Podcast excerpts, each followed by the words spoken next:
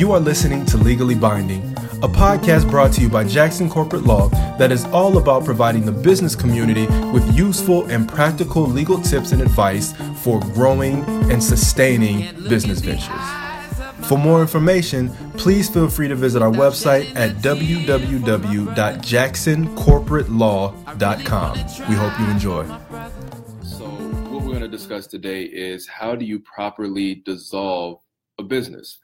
And this is important for a few reasons. One, because properly dissolving a business could not only keep you as the entrepreneur out of hot water, but if you are a parent that is funding the startup of your kid, or if you are a parent who has signed off on institutional financing on behalf of your kid, it could keep you out of trouble as well, out of hot water. So when you are operating a business and the business is either going out of business due to the fact that it's not generating profits, or because someone has came in and purchased all of the assets of the business, and so the business is no longer operational, you must dissolve.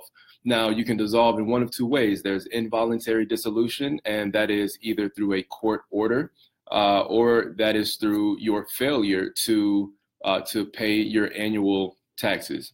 So every year as a business, you have to file an annual report that includes the state's franchise taxes. It is a document that you file in order to update the state on what your business is doing. If you do not file that annual report and you do not pay that franchise tax, the state will dissolve your business. On the other side, you have voluntary dissolution, and voluntary dissolution is more involved. So voluntary dissolution first starts with getting together with everybody who owns the company and drafting a plan of dissolution. So that plan of dissolution needs to lay out what assets you have, what liabilities you have, who's going to pay what as it relates to, what creditors that are holding those liabilities. How are they going to be paid, and what funds or what assets do you have in order to pay them out?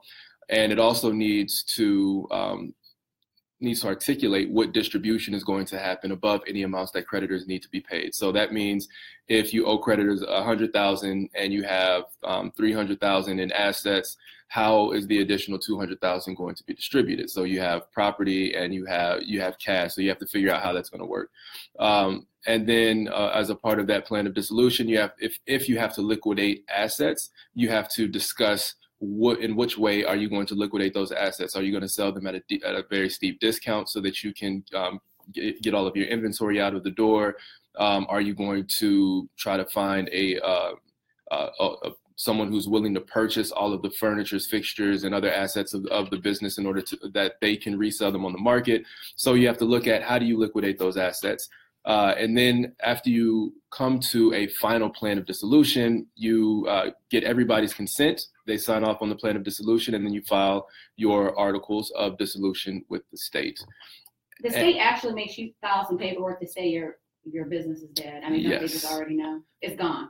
So here's the business is shut down. It's over. Right. So here's the difference.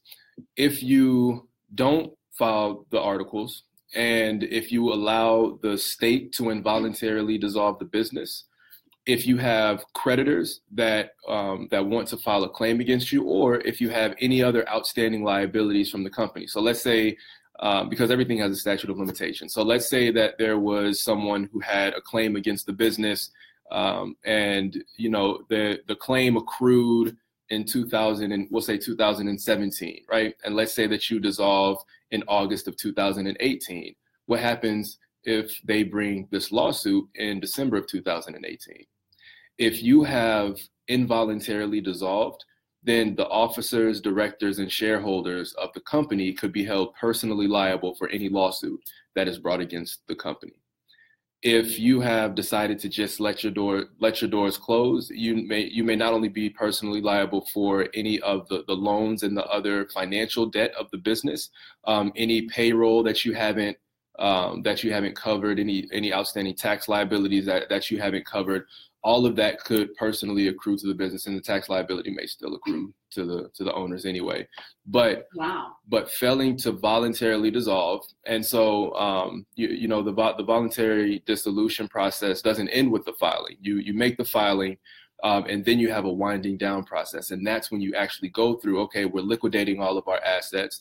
You need to close your books of the company. So you file your final tax returns, your 941s, and then you reach out to the IRS, to your State Department of Revenue, and you figure out what your final tax liability is, and you pay that off. After that, you go through your creditors, and then you start to pay down your creditors. You pay them down as equally as possible, but you would, of course, want to pay down the creditors that have the highest, that you owe the most to first, because they have the largest claims. But then after you pay down your creditors, what you do is you send them, with whatever final payment you're able to make to them, you send them a document that says, as of this date, this corporation has dissolved. This is the amount that we're able to pay you. If take it or leave it. Well, not take it or leave it, but you say if you have any other claims to assert against us, then you have to email them to us within you either do 120 days so you have to mail that to the company, to the creditor, within 60 days of dissolving, and then within 120 days of the date of dissolution. They have to send you a letter if they have any claims that they have against you. Now, if they don't, does that mean that they can't come after you if you owe something? So what you would put in that letter is, if you do not submit a letter outlining the claims that you have by this date, then your claims are barred. And it's a pretty high bar. So if the creditors have notice, if they have every opportunity to submit that claim within that stated time period and they don't, it's statutory that you are allowed to protect yourself in winding down the business if you do it the right way. So but you have a lot of people who don't do it the right way. You have people who will close down a business and they'll just lock the doors, and they'll liquidate the bank account. They'll liquidate the business bank account into their own bank account, and they'll just try to walk away, not really understanding that there are claims that could be brought 2 years after you close the business, and it's still a legitimate claim. And not only is it a legitimate claim, but any separation of liability that you might have had before, so being able to exclude your personal assets from that lawsuit, that's gone.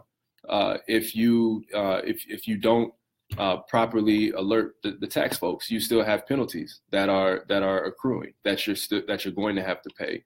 And that you will be personally liable for. That you will be personally liable for. And all of your business partners. And everybody is jointly and severally liable. So everybody is held equally liable for any of the debts, or any of the debts and other liabilities that are left outstanding if you fail to properly dissolve the business. Does it also include your board members? No. It's typically reserved to just the active officers and the shareholders of the business. Board members are typically, because they don't have an active hand, even though the board members they're the ones that are supposed to vote on the dissolution of the business. If somebody is bringing a lawsuit, if there's going to be any personal liability, it's typically going to go against the officers and the shareholders of the company. Wow. All right. This is some very, very useful information. And a lot of us may think, even if we're just running a small operation and we shut down and start something new, it doesn't mean that it can't come and bite you in the butt. How can we get a hold of you, Jamal, to, unfortunately, come and dissolve our business? 60% of small businesses fail within the first 2 years, so there's a lot of us out there. Right. And so one thing that you just said is crucial, right? So if you dissolve one business and you start up another business, then that business's assets are in trouble. But let's say that you dissolve one business because there's a lot of debt, but you start up another business doing the exact same thing, it's seen as one company. So no way. We'll talk about that next week. Once again, this has been Legally Binding, brought to you by Jackson Corporate Law. For more information, visit our website, www.jacksoncorporatelaw.com. And of course, don't forget to follow us on all forms of social media and subscribe to our podcast so that you can receive updates on each newly released episode. Until next time, we wish you continued success in life and in business.